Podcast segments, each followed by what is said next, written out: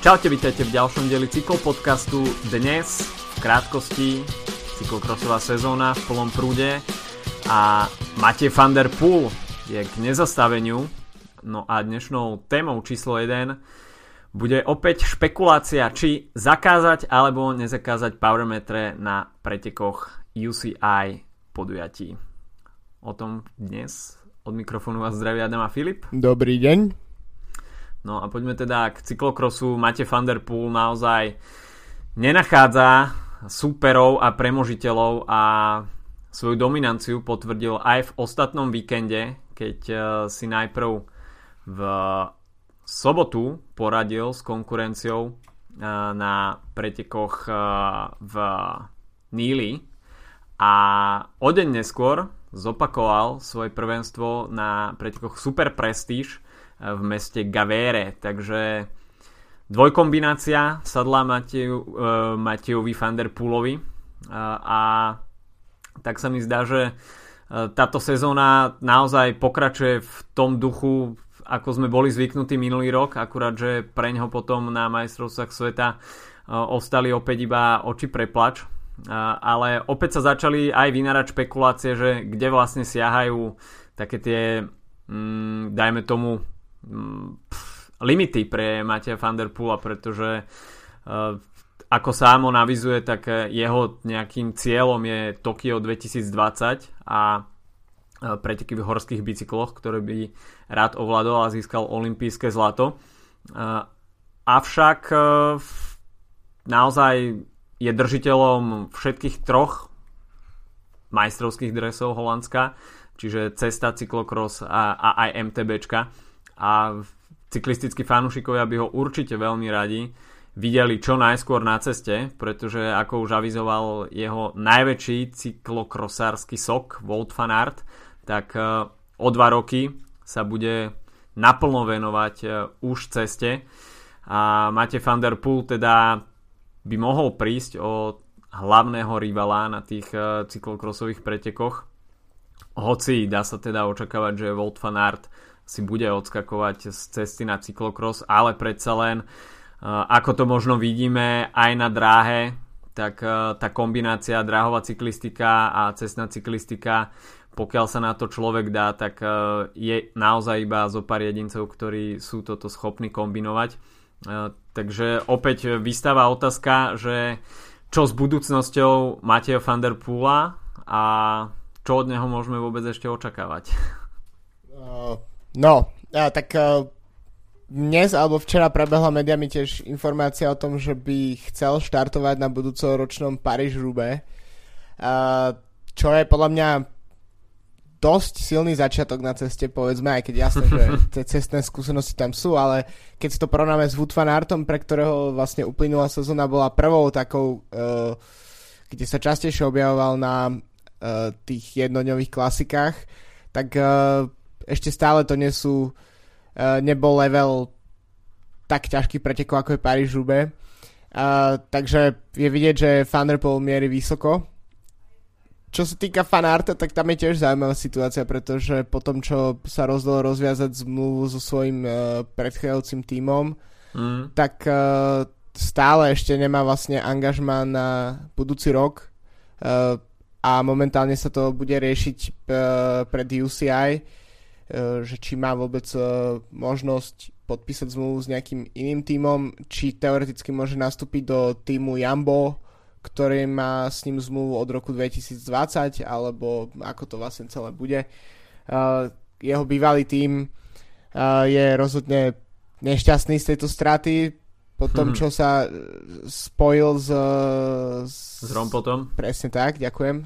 S Kompotom. A s... A tak uh, uvidíme, no. Myslím si, že už len tie majstrovstvá Európy, aj keď povedzme, že tá konkurencia nebola až taká najsilnejšia a tie preteky boli dosť drsné, uh, hovorím teraz o cestných majstrovstvách Európy v Glasgowe, tak uh, tam obidva, tá dvojica ukázala, že aj na ceste sa môžu držať jeden druhého ako kliešte. Uh, tiež celkom zaujímavá informácia z, z tejto mm, rivality je v podstate to, že aspoň z toho, čo som uh, niekde čítal a podobne, tak uh, obidva spolu celkom dobre vychádzajú, čo je celkom zaujímavé v, v tomto kontexte človek by očakával, že budú, že tam bude medzi nimi nejaká nenávisť, ktorá ich bude poháňať dopredu, hmm. aby, aby víťaz, jeden alebo druhý vyťazil, napriek tomu vychádzajú spolu celkom dobre. Takže uvidíme, no. Thunderpole zatiaľ naozaj je bezkonkurenčný túto sezónu, ale takto vyzeral aj minulý rok a, a uvidíme. Zatiaľ to vyzerá tak, ako keby aj jeden aj druhý zvolili veľmi podobnú stratégiu. Proste Thunderpool ide uh, bomby od začiatku sezóny a Fanart si ide troška možno uh, pomalšie a myslím si, že to, že vyhral takto titul v posledných dvoch sezónach, kedy bol Thunderpool dominantný, ale ten titul majstra sveta získal vždy Fanart, tak, uh, tak len ukazuje, že vlastne nie je žiaden dôvod na paniku v, uh, z jeho pohľadu. Pokiaľ Bolt Fanart asi vie, čo robí a možno tak uh, trošku aj zámerne necháva Mateo van der Pula uh, uvariť sa, možno tak trošku uspokojiť sa, aj keď uh, si myslím, že po tej štvororočnej pauze bez duhového dresu bude Mateo van der Poel na majstrovstvách sveta mimoriadne hladný a Wout van Aert to bude mať naozaj ťažké, ale ťažké to mal každý ročník, takže tam nemožno očakávať, že by sa niečo zmenilo. Uh, možno taký ten pozvolný začiatok Volta Fanarta využíva takisto aj Ton Arts uh, z týmu Talent Fidea Lions, ktorý rovnako uh, v tých víkendových pretekoch obsadil aj v sobotu, aj v nedelu druhú priečku. Uh, v sobotu sa na stupne víťazov dokázal vyškriabať ešte Lorenz Svek, no a v nedelu to bol práve Volt Fanart, ktorý doplnil pódium. Uh, v nedelňajšom preteku takisto veľmi dobré umiestnenie pre Toma Pitkoka, ktorý skončil na štvrtom mieste, čo je takisto veľmi dobrý výsledok pre tohto mladého britského jazdca, ktorý sa pripomína už teda aj túto sezónu medzi elite v elite kategórii. No a uvidíme, čo nám prinesú najbližšie týždne v cyklokrosovom dianí, pretože Mate van der Poel naozaj pôsobí veľmi dominantne a naozaj e, budeme veľmi, veľmi pozorne sledovať, e, ako sa sezóna bude vyvíjať naďalej a či uvidíme podobný scenár ako minulý rok, alebo sa nám trošku karta obratí a Mate van der Poel dokáže pretaviť tú svoju e, nadvládu aj do duhového dresu. To by bol cyklokros a pri výsledkoch ešte musíme spomenúť Alana Marangioniho, ktorý sa stal uh, témou číslo 1, dá sa povedať, cyklistických médií v ostatných dňoch, uh, keď na Tour de Okinawa uh, zvíťazil vo svojich vôbec prvých profesionálnych pretekoch a zároveň to boli jeho posledné preteky v kariére, keďže v, vo veku 34 rokov ohlásil odchod do cyklistického dôchodku, e, takže v posledných pretekoch e, v drese Nipoviny Fantini si pripísal na svoje konto prvé víťazstvo naozaj scenár ako vyšitý pre hollywoodsky film. Je to mimochodom borec, ktorý pôsobil aj s Petrom Saganom ešte, e, dá sa povedať, v jeho úplných cyklistických začiatkoch v Liquigase. 7 rokov strávil celkovo v World Tour týme. Dá sa povedať, že stále v tom istom, keďže z Liquigasu sa potom postupne stal Cannondale. A v roku 2017 prestúpil do Nipoviny Fantini, takže ostal verný talianskému týmu. A na Tour de Okinawa ukončil, ukončil svoju kariéru a v, v cieli to bolo naozaj veľmi emotívne Naozaj, keď si človek zoberie, že dre ako kôň celý život na svojich tímových kolegov a nakoniec e, v poslednej, v poslednej možnej možnosti e, v kariére to vypáli, tak e, musí to byť naozaj veľký nával emócií. To určite to je naozaj taká, tak, taký príbeh, aj keď tie preteky možno nie sú nejaké najväčšie a nie je to víťazstvo, neviem, na Champs-Élysées alebo podobne. Každopádne určite to musí veľa znamenať. Uh, uh, keď sme inak pri tých Talianoch, tak uh, ešte celkom zaujímavá informácia z posledných dní a to je uh, snaha o návrat uh, Andreu Tafiho na. Uh, 50 ročný, teda respektíve budúci rok myslím bude mať 53 rokov, víťaz z roku 1999 uh, sa momentálne snaží získať uh, kontrakt na tieto jedny preteky s uh, niektorým z prokontinentálnych tímov, ktorý dostane na uh, Parížu divokú kartu. Tak myslím, že väčšina ľudí sa tejto informácii smiala, keď sa prvýkrát tam, keď sa začal objavať prvýkrát pred niekoľkými mesiacmi. Ale v posledných týždňoch to vyzerá tak, že Tafi momentálne vyhlásil, že uh, už údajne má nejaké miesto v týme uh, pre Paríž Roubaix. Čo je tiež ešte zaujímavé vzhľadom na to, že ešte ani nevieme, ktoré vlastne pro týmy tam budú štartovať. Ale čo si myslíš? 53 e, rokov, bývalý víťaz, na prvý pohľad vo forme, ale dá to? E, bude dropnutý ešte pred prvým segmentom, alebo, alebo to poťahne trocha ďalej? Ťažko povedať, no Paríž Rube to sú preteky, kde hrá podstatnú rolu skúsenosť na jednej strane, avšak vaty ťa nepustia a pokiaľ naozaj nemáš na to natrénované, tak uh, môžeš mať skúsenosti koľko chceš tak eh, pred prvým sektorom môžeš byť pokojne dropnutý. Eh, veľmi rád by som si to pozrel. Samozrejme, pokiaľ by sa mu podarilo získať miesto v jednom tom pro konti týme, ktoré bude mať tú česť získať divokú kartu, tak bola by to naozaj šupa a pre tým by to bola neuveriteľná mediálna pozornosť.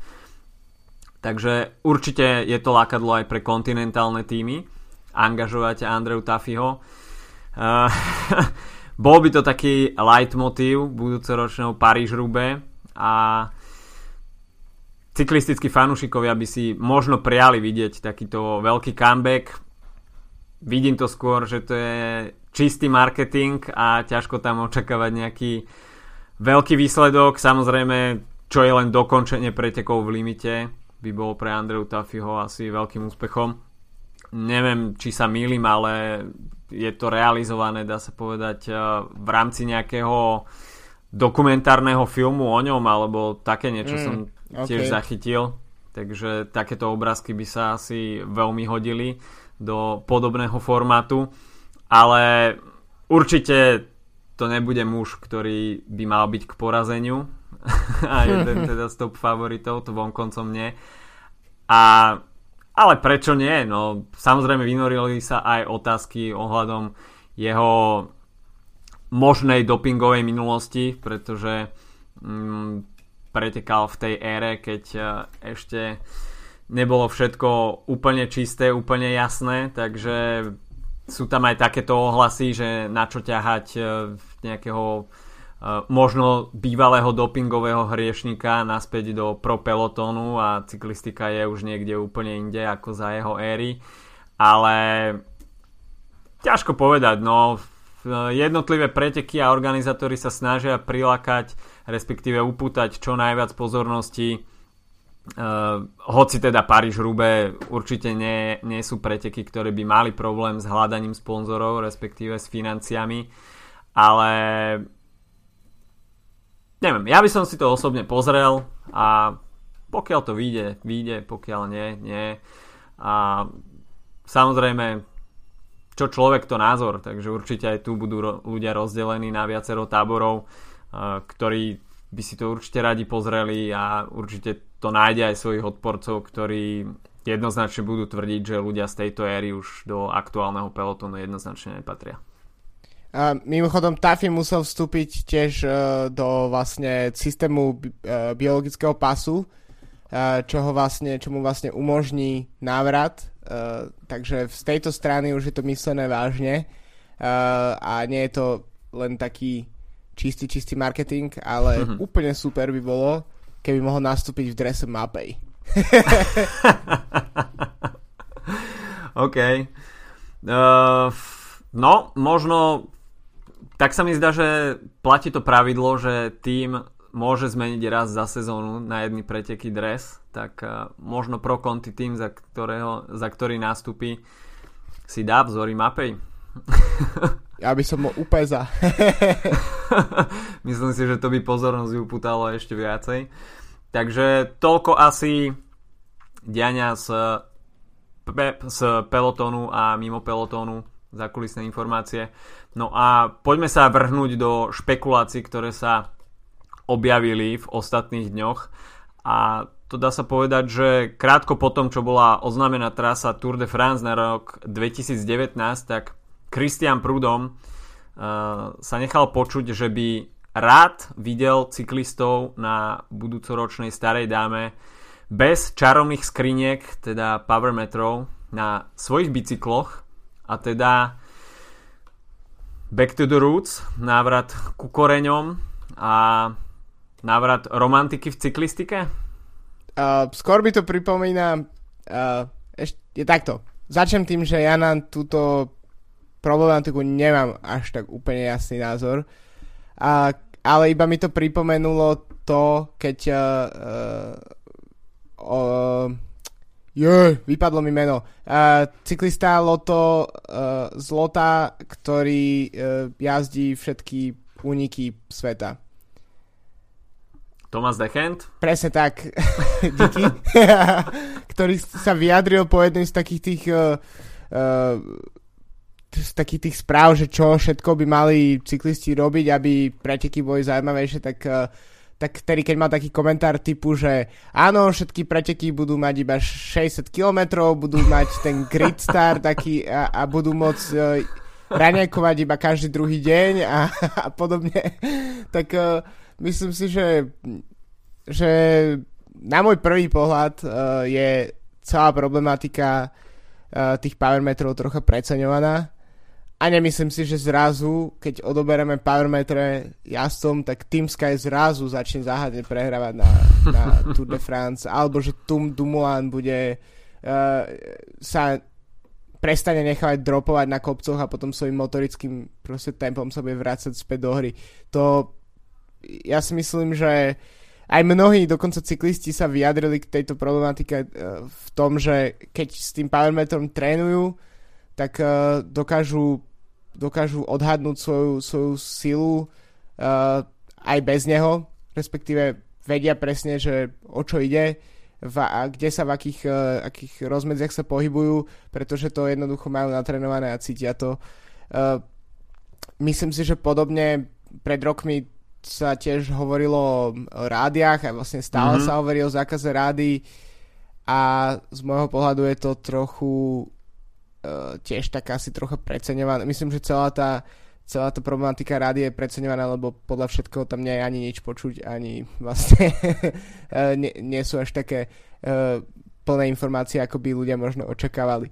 Takže z mojej strany je to, rozumiem, prečo uh, to prúdom hovorí, uh, chápem jeho snahu oživiť to a sám teda na to nemám úplne jednoznačný názor, napriek tomu si myslím, že ak to tak chcú skúsiť, tak nech to skúsia napríklad na jedných z menších pretekov, ktoré majú, kľudne neviem, na Tour of Yorkshire, alebo na niečom, mm-hmm. čo, čo ASO organizuje, alebo na Paris-Nice, keď, sme už, keď už hovoríme o takom väčšom fóre, ale myslím si, že za každú cenu sa rozhodnúť, že od Tour de France rušíme toto a toto, zakazujeme toto a toto, tak je to vlastne celé také ako trocha iba publicita podľa mňa. Samozrejme, malo by to význam, keď už sme teda pri tej, možno pri tom zväčšení atraktivity, vyslovene pri etapákoch týždeň a dlhšie. Pri jednodňových pretekoch to nemá žiaden význam, pretože tam sa jednoducho idú bomby a na nejaké veľké taktizovanie nie je čas. No, rozumiem aj ja myšlienke Kristiana Prúdoma, pretože poznáme scenáre Sky z ostatných rokov a prišlo k takej tej robotizácii cyklistiky na Grand Tour. Na druhej strane, či by to bolo odbúrané po za- zavedení zákazu powermetrov, veľmi ťažko povedať, pretože tí asi majú v nohách eh, toľko dní, toľko kilometrov, že sú si vedomí, koľko vatov idú a aký pocit majú.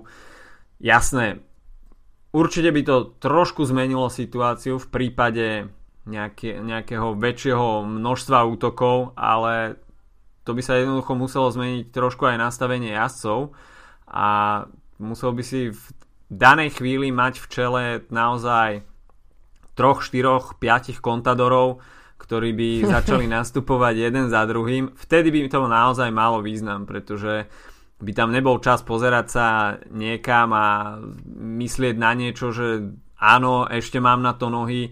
Jednoducho, pokiaľ by sa začalo nastupovať, tak by sme naozaj videli veľký ohňostroj. Avšak e, pokiaľ by sme naozaj mali vpredu, dajme tomu, ja neviem, Quintanu, Fruma, Dumolana, Bardeta, tak e, OK, Bardet by nastúpil jedenkrát, druhýkrát, tretíkrát, všetci by ho zalepili, ale neočakávam, že by potom prišiel, prišlo ďalších 5 útokov od Quintanu, ďalších 5 od Dumolana, takže naozaj záležalo by veľmi na zložení tej čelnej skupiny, ale neviem, naozaj si neviem predstaviť, že by zrušenie, respektíve zákaz powermetrov prinieslo panáš útoky jeden za druhým a e, začala byť, by byť tá cyklistika naozaj o dosť zaujímavejšia, čím teda nechcem povedať, že to je nuda, ale e, Christian Prudon si možno myslí, že týmto by prilákal späť fanúšikov cyklistiky, ktorí možno prestali Tour de France sledovať potom, čo ju začali ovládať asi týmu Sky, alebo že by jednoducho kontinuálne ataky prilákali nových ľudí k sledovaniu Grand Tour. Mm, ako si spomenul, možno na Paríž Nice alebo takých menších etapákoch by to bolo vhodné vyskúšať a potom zanalizovať, či to malo nejaký efekt, ale prasknúť s tým rovno na Tour de France Nemyslím si, že by to bolo... Samozrejme, bola by to mediálna téma a určite by to prinieslo nejaké kliky navyše, že prinášame prevratnú novinku a ideme hm. zatraktívniť cyklistiku, nová éra, bez powermetrov, ale či by to malo reálne nejaký dopad na preteky, neviem.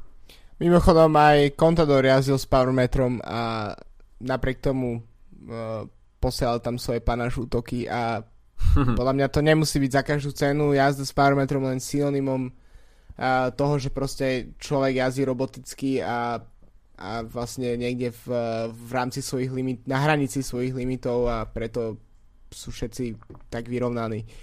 Uh, skôr by ma zaujímalo, uh, či vieš vlastne povedať tak skrátke, že o čo, o čo vlastne v powermetroch ide, teda, uh, že v čom, uh, v čom je to v čom vlastne tento prístroj dokáže tak uh, rozprúdiť takúto vlnu kritiky a prečo je práve uh, on považovaný za, za to, zdroj toho všetkého zla, ktoré, ktoré v posledných rokoch postihlo preteky.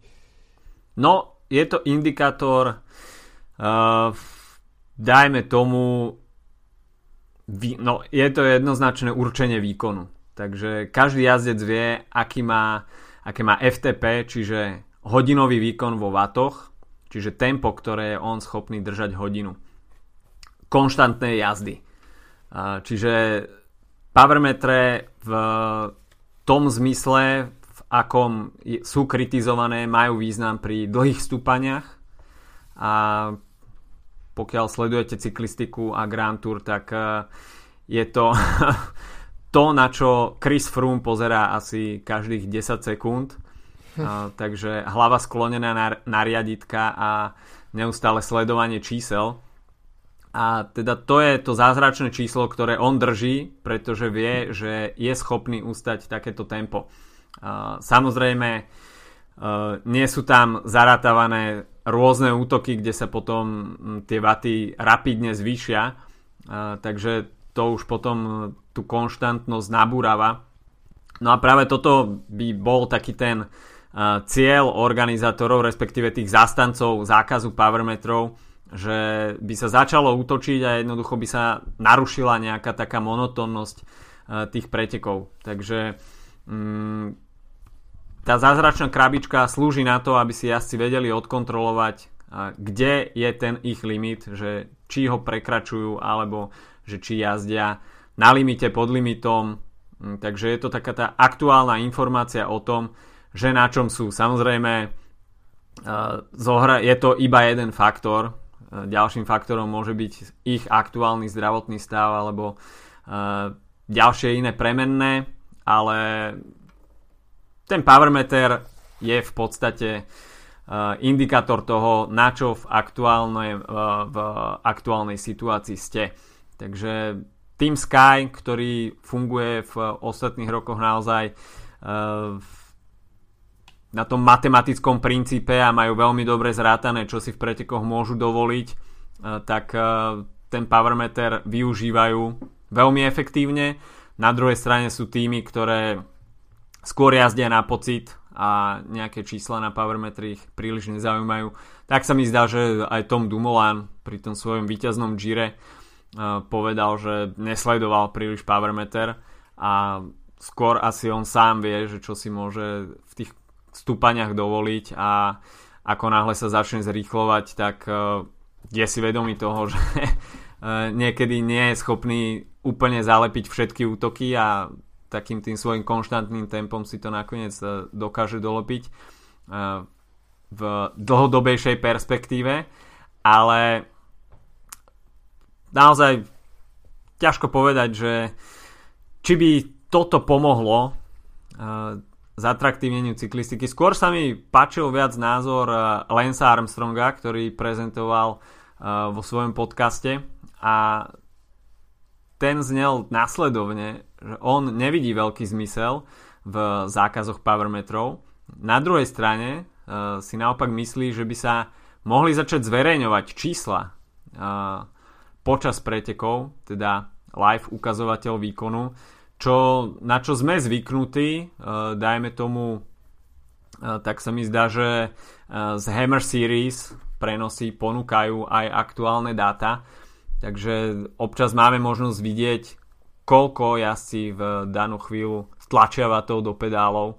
A toto by určite malo väčší efekt na atraktivitu pretekov ako zabanovať tie powermetre, pretože e, určite každý by si rád pozrel, ako na tom jazdci v danú chvíľu sú a že koľko reálne vatov e, momentálne ich stojí úsilie pretože opäť je to nejaký ukazovateľ toho, ľudia sa veľmi radi porovnávajú aj s profesionálmi, dajme tomu, a radi vidia ten rozdiel a ten astronomický skok medzi hobby cyklistikou a profesionálnou cyklistikou. Takže rovnako veľa ľudí aj jazdí na Grand Tour a uh, ide si prejsť na bicykli tie ikonické stúpania a mnoho z nich má aj powermeter, takže majú tie záznamy o tom, že koľko vatov tlačili oni hore kopcom a koľko vatov tlačia hore kopcom profesionáli.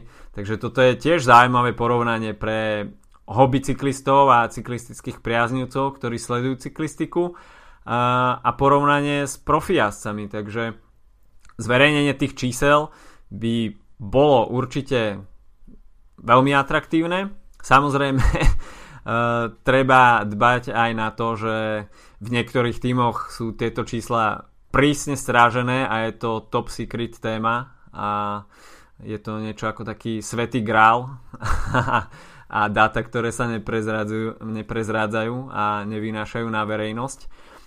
Ale myslím si, že toto by nebola zlá myšlienka. Takisto Lance Armstrong spomenul uh, aj v kontexte s tými tímovými rádiami, že by sa skôr tiež uh, disk, že by sa diskusia mohla uberať tým smerom, že uh, by uh, to Race Radio bolo tiež live streamované počas pretekov, čo sa tak sa mi zdá, že aj deje v niektorých pretekoch, že v tímových autách sú nainštalované kamery a v priebehu pretekov sa púšťajú aj záznamy z tímových aut. Takže tu by naozaj prišlo takisto k určitému, k určitému zvýšeniu atraktivity tým, že by diváci mali možnosť počuť, čo sa priamo deje v tom aute a aké dáva športový riaditeľ jazdcom pokyny.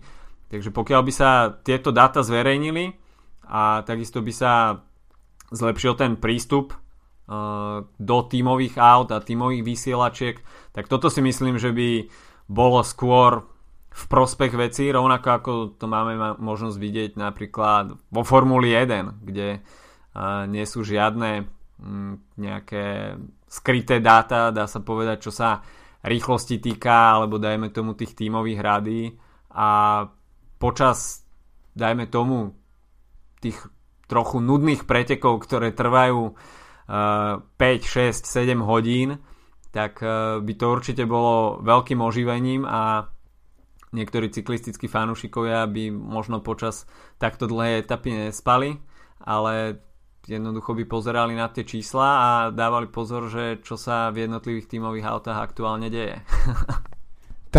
tak, uh, v tom, tom, čo si ty povedal, tak uh, mám len asi dve veci a to v prvom rade to, že treba myslieť na to, že Powermeter naozaj nie je žiadna technológia NASA a je to niečo, čo si naozaj môže kúpiť uh, takmer každý hobby mhm. cyklista. Mm-hmm. Nie, nie je to samozrejme nie je to úplne lacná záležitosť, ale nie je to niečo, čo by naozaj bolo uh, nejaké prísne tajné a tak. To, to je jednoducho proste uh, vec, ktorú, ktorú človek si môže kúpiť aj na vlastný bicykel a preto naozaj to porovnanie uh, by mohlo byť zaujímavé.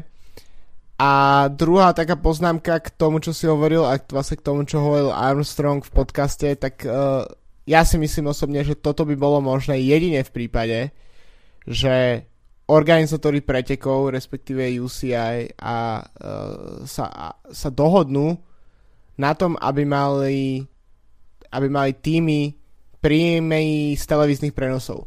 Mm-hmm. Pokiaľ, sa, pokiaľ sa toto nestane, tak uh, týmy nebudú ochotné cúvnuť v akýkoľvek kompromisoch, ktoré sa budú týkať uh, vzdelania nejakých dát alebo akýkoľvek informácií pre televízne prenosy, pretože im je vlastne jedno, koľko ľudí pozerá tie preteky v televízii. Akože samozrejme majú tam uh, názvy sponzorov na dresoch a podobne, ale uh, nie, nie je to tak ako, ke, ako vo futbale napríklad, že, že jednoducho tam uh, je príjem pre tie týmy, ktoré momentálne hrajú na ihrisku a z ktorých uh, sa vyrába prenos, z ktorých hry sa vyrába prenos. V cyklistike to jednoducho tak nie je, takže týmy z toho v podstate nič nemajú ale, ale ak by sa to zmenilo a začali by tými zarábať na, na tom, že uh, budú videné na tých obrazovkách, uh, tak vtedy budú, myslím si, že oveľa viac ochotnejšie aj robiť rôzne ústupky, ale myslím si, že k tým ústupkom nedojde, dokiaľ uh, nebude spravený ústupok voči ním,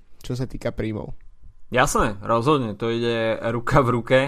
Myslím si, že týmy by veľmi radi privítali, uh, respektíve by sprístupnili dáta svojich jazdcov, pokiaľ by im to zvýšilo budget sezónny, pretože bohužiaľ trend je taký, že cyklistické týmy živoria a polovica týmov sa pred sezónou vždy uh, mediálne rozpada a každý hľadá sponzorov na poslednú chvíľu.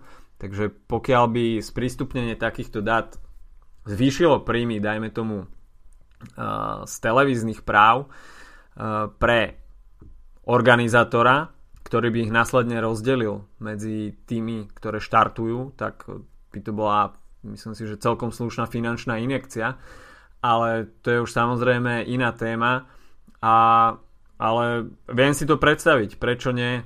Myslím si, že aj pre tých samotných jazdcov by to bolo pomerne zaujímavé, pokiaľ by pristúpili na to, že OK, zverejním dáta a odzrkadli sa to na mojej výplatnej páske, tak uh, myslím si, že asi nikto by nebol proti.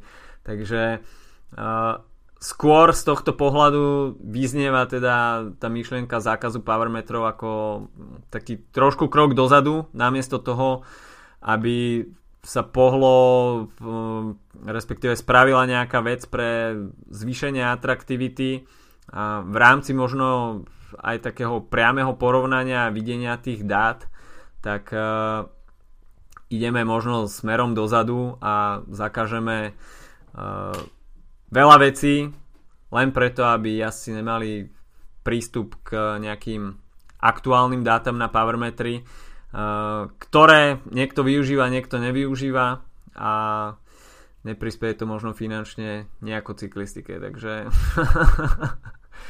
uh, tak sa mi zdá, že ešte sa k tomu bude musieť vyjadriť aj UCI, tak uh, uvidíme, že akú zhodu nájde Christian Prudom s Davidom Lapartientom, že či sa Francúzi medzi sebou dohodnú a že či takto prispejú ku korunova- možnej korunovácii francúzského jazdca v najbližších ročníkoch túra.